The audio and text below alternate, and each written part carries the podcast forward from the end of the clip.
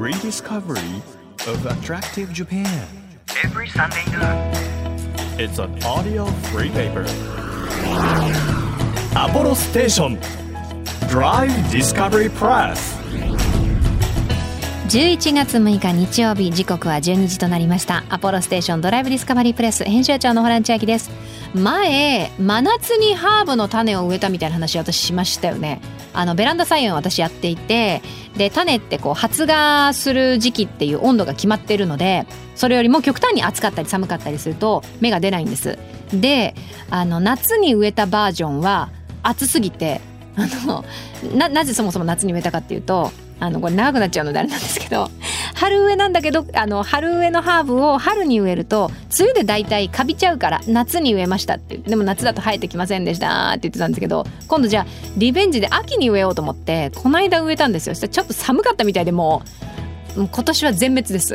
芽が生えてこないということで来年の春になったらなんか知らぬ間に芽が生えてくるものがたくさんあるんだろうなっていう。やっぱり植物ってすごいですね。もうそんな感じで冬を迎えつつある私たちなんですけれども皆さん風邪などひかれていないでしょうか？この番組は日本全国さまざまな場所にスポットを当てて普段気がつかなかった日本の魅力を再発見していく耳で聞くフリーペーパーです。皆さんにとって身近な地域からお気に入りの場所そして一度は行ってみたい土地まで毎回さまざまな都会の方来ていただき魅力的なローカル情報をお届けしているんですが先週はですねこう理路整然と言いますかもう本当にななんだろう。あの語り口かっこよかったよね。低い低音ボイスでもう無駄のない情報よどみなく伝えてくださる自動販売機マニアの石田健三郎さん。今日も来ていただきます。そして今日は各地の具体的なこんな自販機ありますよという情報をね伺いますのでぜひその声にも皆さん酔いしれていただけたらなというふうに思います。1ページ1ページ紙面をめくるように輝きあふれる日本各地の情報と素敵なドライブミュージックをお届けする音のフリーペーパーアポロステーションドライブディスカバリープレス。今日もどうぞ最後までお付き合いください。アポロステーションドライブディスカバリープレス。この番組は出光興産の提供でお送りします。耳で聞くフリーペーパーアポロステーションドライブディスカバリープレス。改めまして編集長のホラン千秋です毎週個性あふれる特派員をお招きして魅力あふれる世界をご紹介しているこの番組。今日は先週に引き続き自動販売機マニアの石田健三郎さんをお迎えしております。よろしくお願いいたします。はい、よろしくお願いします。前回もあの石田さんが愛してやまない自販機についてええ。いろいろ伺ったんですけれども、は今日は地域性であったり自販機の、はあとはここに面白いのがあるので見てくださいっていうのをいろいろ伺おうかなって思うんですが、はい、地域性で言うと、うんなんかありますか？この地域にはこういうものがお多いとか。あのー地方ならではっていうよりは、はい。そのある地域にしか置かれてない自動販売機っていうのは当然あって、うん。例えばあのチェリオさんってあるじゃないですか。はいはいあのシュワシュワっとした。あそうシュワシュワっとした、はい。あれの自動販売機って実はあの西日本にしか置かれてないとか。えそうなんですか？そうなんですよ。なんでですか？基本的にはあのやっぱ西日本の会社なのであっちの方で展開してるへえものらしいんですね。はいから東京とかではまず見ることができないうん。ですとか、はい。あとあの UCC さん缶コーヒーで有名なはい。UCC さん、ありますよね。はいありますであの缶コーヒー自体は東京とかの自動販売機でも買えるんですけれども、うん。UCC さんが運営してる自動販売機は実は沖縄にしかないとか。えなんでですか？これもあの沖縄 UCC がですね今管理をしてるのでそういった地域性っていうのはあったりしますね。そういうのも見見に行かれるんですか？あのちょっとそのためだけに旅行に行くかっていうと若干微妙なんですけど、あはいはいはい。いえ。えまあ行った先に旅行先にそういうのがあればあの皆さんのお時間を奪わない程度に楽しんでます。なるほど、ええ。やっぱりあの自販機を中心に動いてしまうと他の方の旅行の工程にこう支障をきたすかもしれないなっていう。そうですね。やっぱ趣味は押し付けてはいけないのでそういう考えで、素晴らしい、えついてこないついてこないんかとはならないんですね。そうですね。へえあとな変わり種とかってありますあの変わり種かつ地域ならではでいうと、はい。あの岐阜県にモーニングのセットを一式そのまま買える自動販売機っていうのがありますね。岐阜県はモーニングがすごい重要なんですよね。そうなんですよ。なんか県民の皆さんにとってね。あのやっぱ東海エリアの方々ははモーニングの文化っていうのがあるので、うん。それが自動販売機で反映されてるっていう非常に面白い例ですね。モーニングはちなみにそのあのですねパンが5個。パンが5個。いろんなパンが入って、はい。でキッシュが1つ。うんと冷凍されたアイスコーヒーですね。はい、これが全部セットになって確か私の記憶だと800円で買えるっていうものですね、はいはい。でこれご自宅に持って帰っていただいてレンジで温めるなり湯煎で温めるなりしてそのお店のモーニングのセットがそのまま楽しめるっていうでこれも売り切れが割と出るぐらい人気の自動販売機っていうふうに伺ってますね。えこれだけはうん。自販機にするの難しいんじゃないかって石田さんが思われるものあります？えなんですかね。これはもうちょっと厳しいんじゃない？あのね一時期は薬が一番難しいんじゃないかなっていうふうに思ってたんですよ。はあはあはあ。薬ってあの薬剤師さんの許可がいるので難しいかなと思ってた矢先ちょうど今年の夏、東京の新宿駅で実証実験が行われていて、うんうん。この薬を自動販売機で売ろうと歌舞伎町じゃなかったでしたっけ？違う。実はですねこれ新宿の駅の南口に設置されてるんですね。歌舞伎町はね NFT の自動販売機っていうのがあって。NFT の？ま すごいな、えまさか NFT があると思わなかった。そうなんですよ。うん今のね最新技術ですけれどもでね、そうなんですよ、うん。あの薬の自動販売機っていうのが一時期設置されてて、でこれリモートであの薬剤師さんの方とつながってその薬剤師さんが OK を出すと買えるっていう仕組みだったんですね。おうおうおう。えでこれ今新宿の南口で実証実験もう終わっちゃったんですけれども、これからこれが例えば離島とかあのすごい地方の地域だとか、うんうん。ああいったところに設置できればそのお医者さんが少ない薬剤師さんが少ない地域でも薬が24時間買えるっていうメリットがあるかなっていうふうに思いますね。薬ってねなんか本当に病院が開いてない時に必要になりがちですもんね夜とか、うんそういう意味ではこう地域の差みたいなものをはい。埋めていく役割も担えるかもしれないってことですよね。私はそう思いますね。はあすごい自販機の広がりたるや。うん、自販機といえばマニアの方ならここは知っとくべきじゃないですけど、はい。聖地的なものってありますか？あのマニアの方の聖地って言えば、うん。やっぱレトロ自販機は群馬の方になっちゃうんですけれども、はい。私があのこの場でお伝えしたいのは皆様が行ける距離のうん。聖地っていう意味だと、やっぱ秋葉原が非常に楽しめるスポットかなと思いますね。秋葉原ってはい。自動販売機の数そのものも多いですし、はいはい。あと種類もめちゃくちゃ多いんですよ。あ。一時期ですねおでん缶の自動販売機っていうのが秋葉原で流行って、あはい。えーあれが確かね 2000, 2000年代だったと思うんですけれども、うんうんうん。あそこからやっぱそのバラエティ豊富な自動販売機が秋葉原には増えていて、うん、やっぱゲームとかアニメの街なのでフィギュアの自動販売機とかカードゲームの自動販売機とかはいはい。ああいったものもありますしあとあの愛媛飲料さんの東京支社かなうんうん。が秋葉原にあって、そこの前にポンジュースだけを売ってる自動販売機っていうのがあったりしますね。でそれは一箇所に固まってるんです。それとも点々と秋葉原の街にはいろいろある点々とありますね。おー。じゃあちょっと歩いてれば面白い自販機はい。にいろいろ巡り合える、すぐ巡り合いますね。そうなんだ、うん、え印象的だったの例えば秋葉原でこれは面白かったなっていうのあります？あ今言っちゃったんですけど、はい。ポンジュースの自動販売機がね一番好きなんですよ。お好き。お好き。あーお好き。お好き。あの好きです。はあー。それはななぜポンジュースの？い、これですねまずポンジュースの筐体が目に入るまでの動線が非常にいいんですよね。動線。ええ。あらそこまでのじゃあアプローチがね。のアプローチがあはい。って、信号待ちしてる時にあれなんだろうなっていうのが遠くに見えるんですよ。それは色で思うんですか？それな何で思うんですか？あの色ですね。色で。えポンジュースのあのちょっとオレンジのとえ、いうか。通常の白い自動販売機にポンジュースのオレンジ色のこう絵がねいろいろ描かれていて、もうそれぐっとこう目が止まって。そうなんですよ。で信号を渡っては歩いていくと、ああれポンジュースの自動販売機じゃないかっていうふうにまずそのワクワク感が信号から始まるっていう楽しさっていうのがまずありますよね。うん。それでいざポンジュース買おうと思ったらこう美しくな陳列されさもう商品も美しくですね。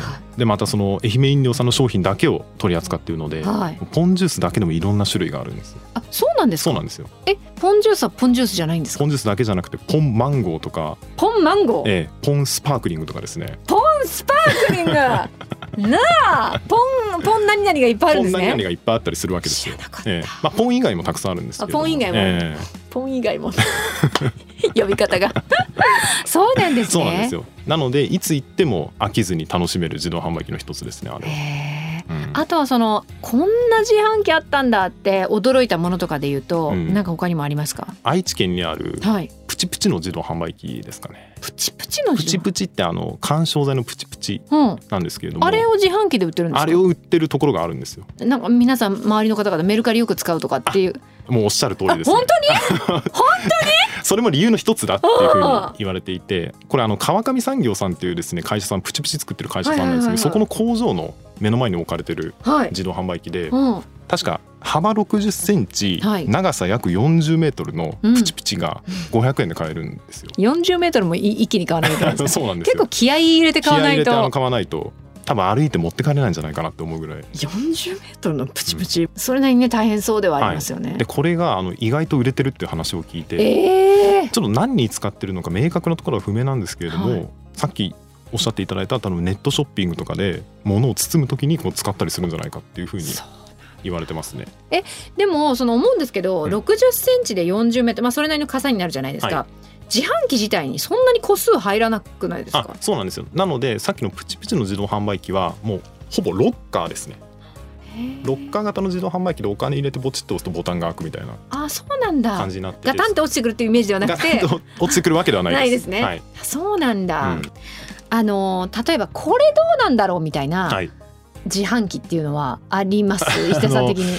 そうですね。えーっと結婚指輪の自動販売機っていうのが実はありますね。結婚指輪結の婚指輪ですね。これ東京の千駄ヶ谷に置かれてる。千駄ヶ谷、はい。別に千駄ヶ谷と間違いいけないわけではなくて 千駄ヶ谷に？ええ、千駄ヶ谷にですねあのジャムホームメイドさんっていうはい。ジュエリーショップがあって、そこの店頭に置かれてる自動販売機なんですよ。価格帯的にはどどどどういうどういうことになってるんえっとですか、ですね私が見た時は9900円でしたね。9900円で結9900婚円で結婚指輪とあと木のハンマーと木のハンマえあと円錐状のこう木の棒が出てくるんです。ー。はい。で買っていただいた後にその指輪を円錐状の木の棒に乗っけて2人で木槌を叩いてサイズを合わせて完成させるっていう自動販売機。いや私別に値段が高ければいいとは思わないんですけど、ええ。9900円のええ。結婚指輪、はい。というのははい。どうどう思われます？あの私ははい別に値段は気にしないタイプなので。あら私だけ好感度を失った感がありますね。確かに価格帯的にはだいぶ安いかなと思うんですけど、ただその自動販売機で指輪を買うだとか、うん。最後に2人で叩いて完成させるだとか、うん。そういった経験はやっぱこうお金に換えられない思い出になるんじゃないかなっていうふうに思いますね。素敵なこと言うじゃないですか、ありがとうございます。えその実際にそれを購入しましたっていう方には出会ったことはある？あの私自身は出会ったことないんですけれども、はただこれも結構ですね売れてるそうなんらしいんですよ。ええー、そうなんだ、でもなんかユニークといえばユニークそうですよね。ね。やっぱこの経験ができるっていうのが非常に面白いところかなというふうに思いますね。へえあの自販機の未来ってどこまで行っちゃうんですか、あのー私はやっぱその人助けのところにつながると思うんですけれども、さっきの薬の自動販売機と例えば今流行りつつあるオンライン診断。はい。あの技術組み合わせてお医者さんとオンラインでまず診断します。でこういった薬出しますって言ったら患者さんの近くの自動販売機にその薬を出してくれるとか、うんそういったところまで行くと本当に人助けの究極系になるかなと思うので私の活動も一段落できるかなっていうふうに思います。えどどういうこと？どういうこと？そのいそんななんか 区切りがあるんですか？あのー本当に私が今申し上げた、はい。あのお医者さんと薬と自動販売機の融合っていうのができれば、うん私がもともと目標にしてた自動販売機人助けをするべきだっていうはい。目標にある程度達することができるんじゃないかなと思っていて。あー。なんかアアスリートのメダル取ったら引退みたいな なんかもうこれを取ったらもうやりきったなみそうたいな、ですね。でそこを今一つのゴールにはしてますね。へえあそうなんですね、それはどれくらいそのライフプランとしてスパンで考えるとどれくらいかかりそうだなとか何歳までにこれやりたいなとか。あの残り10年かなと思ってますね。その自動販売機が出てくるまで、残り10年。ええ。そのためにこうどこどういうところに働きかけるんですか？あのまあ私としてははい。こういう自動販売機があったらいいねとか、うんうんそういった情報を SNS であの発信するしか今のところないので、はい。そういった活動を通じて自動販売機の認知度を上げてじゃあもっとこういう自動販売機があったらいいよねっていう多種多様な意見が出てくる下地を作ることができればあのいいかなと思いますね。なんか社会変革ですよね。そうですね。ねえ。え趣味がその留学生がでもそこで自動販売機に感動したんだっていう一言がなけれえば、うんもしかしたらそのまあお仕事ももちろんありつつもご自身の石田さんの、そのライフワークとして自動販売機と向き合うっていうこともなかったかもしれないわけじゃないですか。かもしれないですね。ちなみに当時のそのお友達にはい連絡取ったりとかは、してないです。ああしてないんですね。あのしたいんですけれどおも、ちょっと連絡の手段がなくなってしまってですね。そうなんフェイスブックとかで名前を検索、Facebook とかもねやってなかったんですよあね。そうなんだ。ええーなんかどっかで出会ってほしいですけどえね。そうですね。ええいやーちょっとまだ日本にいてというか日本にまた来てこのラジオとか聞いてたらすごい運命的だなとかって思ったりするんですけど そうですね。聞いてればじゃあ、ステファンはい。あステファン、ええ。ステファンさんですね、ええ。どちらからいらしてるステファン？ポーランドですね。ポーランドのステファンさん、えあのまあさまざまなねメディアに石田さん出てらっしゃいますけれどもこのラジオもしお聞きであれば石田さんの人生をステファンさん変えたんだよということを。いやそして今これを聞いてる皆さんも人生が変わりうるかもしれないわけですからね。かもしれないですね。ねえ。ぜひあのこれをお聞きの皆さんに、まあ、各地に自販機ありますので、うん。メッセージがあればお願いしてもよろしいですか？ああの自動販売機を趣味にすることは非常に健康だなっていうふうに思います。健康、ええ、で自動販売機って先ほど申し上げた通り日本全国に約400万台あってこう何気なく街をぶらついてても自動販売機に着目するとああんなとこにこんな自動販売機があるとか意外とこう気づいて楽しめたりするんですね。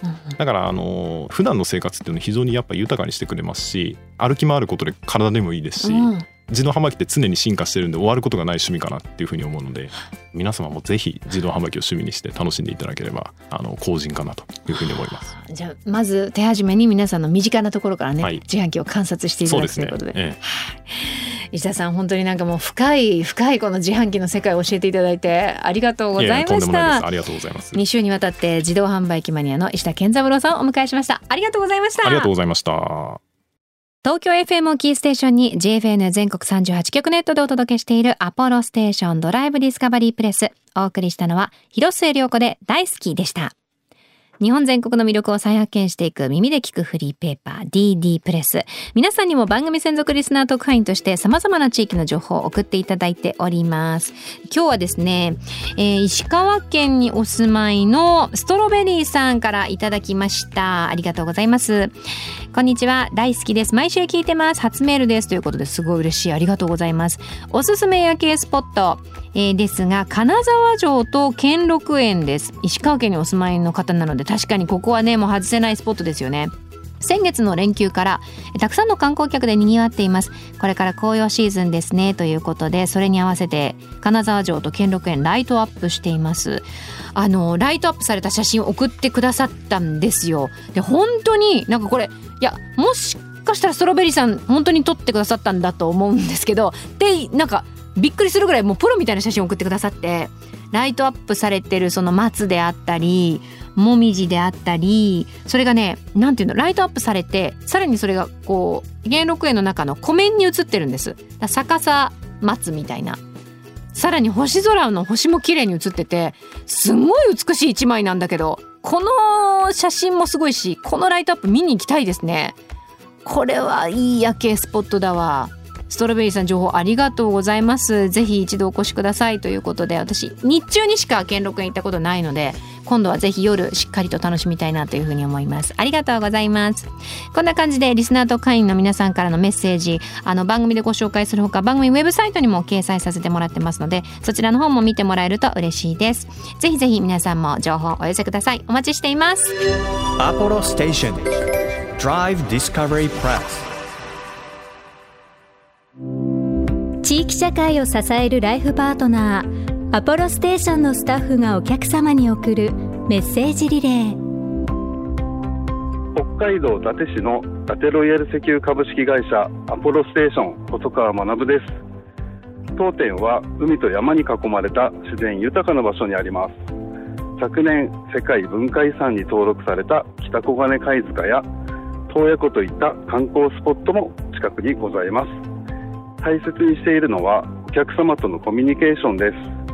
日頃からいろんなところにアンテナを張って幅広い年代のお客様とお話しできるように意識しています。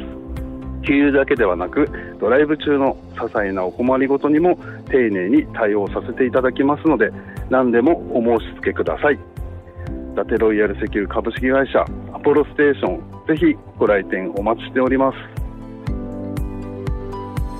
あなたの移動を支えるステーションアポロステーション。東京 FM からホラン千秋がお届けしてきましたアポロステーションドライブディスカバリープレス。今週は先週に引き続き自動販売機マニアの石田健三郎さんをお迎えしまして自販機特集しました。いろんな自販機があるんだなっていうふうに思いましたね。なんか驚かされますけどなんだろうポンジュースね。もうポンジュースのあの秋葉原にあるやつ。は自販機だけじゃなくてそこにたどり着くまでのこうアプローチ出会いも大切にしてほしいということでしたのでこれは秋葉原だし私も行けそうなのでポンスパークリングポン何々がいっぱいあるって言ってました。ぜひ皆さんこれチェックしてもらいたいですしびっくりしたのはプチプチを売ってるとかモーニングを売ってるとかプチプチはでも確かにね夜メルカリ売れてるとあ次の日発送しなきゃっていう時にプチプチない時あるんだよね。だから40メートルはさすがに多いけど でも便利だなって思います。本当に興味をそそられるので私も自販機細かくチェックしながら見てみようというふうに思いました。アポロステーションドライブディスカバリープレス。この番組では毎月テーマを設けてメッセージや写真を募集中です。今月のテーマは月が変わりましたので冬のおすすめスポットということになります。この時期ならではのおすすめ。皆さんぜひあったら教えてください。情報をくださった方の中から毎月3名様に番組セレクトのとっておきプレゼントを差し上げます。プレゼントも変わっていますよ。今月はお蕎麦が美味しい季節。新蕎麦の季節。あ新蕎麦ね。新蕎麦の季節ということでえ芸能界きっての蕎麦マニアディーンの池森修一さんプロデュースの池森蕎麦ギフトセットを3名様にプレゼントします。ぜひ欲しいという方はメッセージを添えて番組ホームページからご応募ください。さらにえ番組ステッカーも月が変わりましたので変わっております。今月は2020年から東京拠点に活動中。可愛くて切なくノスタルジックメランコリックみたいな。ちょっとこう郷愁を感じさせるようなデザインですかね。シンプルながらにいろんな要素が少しずつミックスされた作品を得意とされている。染田さんのデザイン。確かにちょっと今までとは違う大人っぽいというかなんか夜長じゃないですけどもう秋過ぎちゃうので。でもなんか今の季節確かにこういうしっとりした感じいいなっていう。うーんアンニュイな物憂げな女性が車の中にいるんだなこれ。あ運転してんだ。すごい可愛いデザイン。ぜひこちらも皆さんにゲットしてもらいたいです、えー番組ホームページからメッセージとともにご応募ください。日本全国さまざまな場所にスポットを当てて日本の魅力を再発見していく耳で聞くフリーペーパーアポロステーションドライブディスカバリープレス。来週はどんな世界になるのか楽しみにしていてください。お相手は編集長のホラン千秋でした。また来週。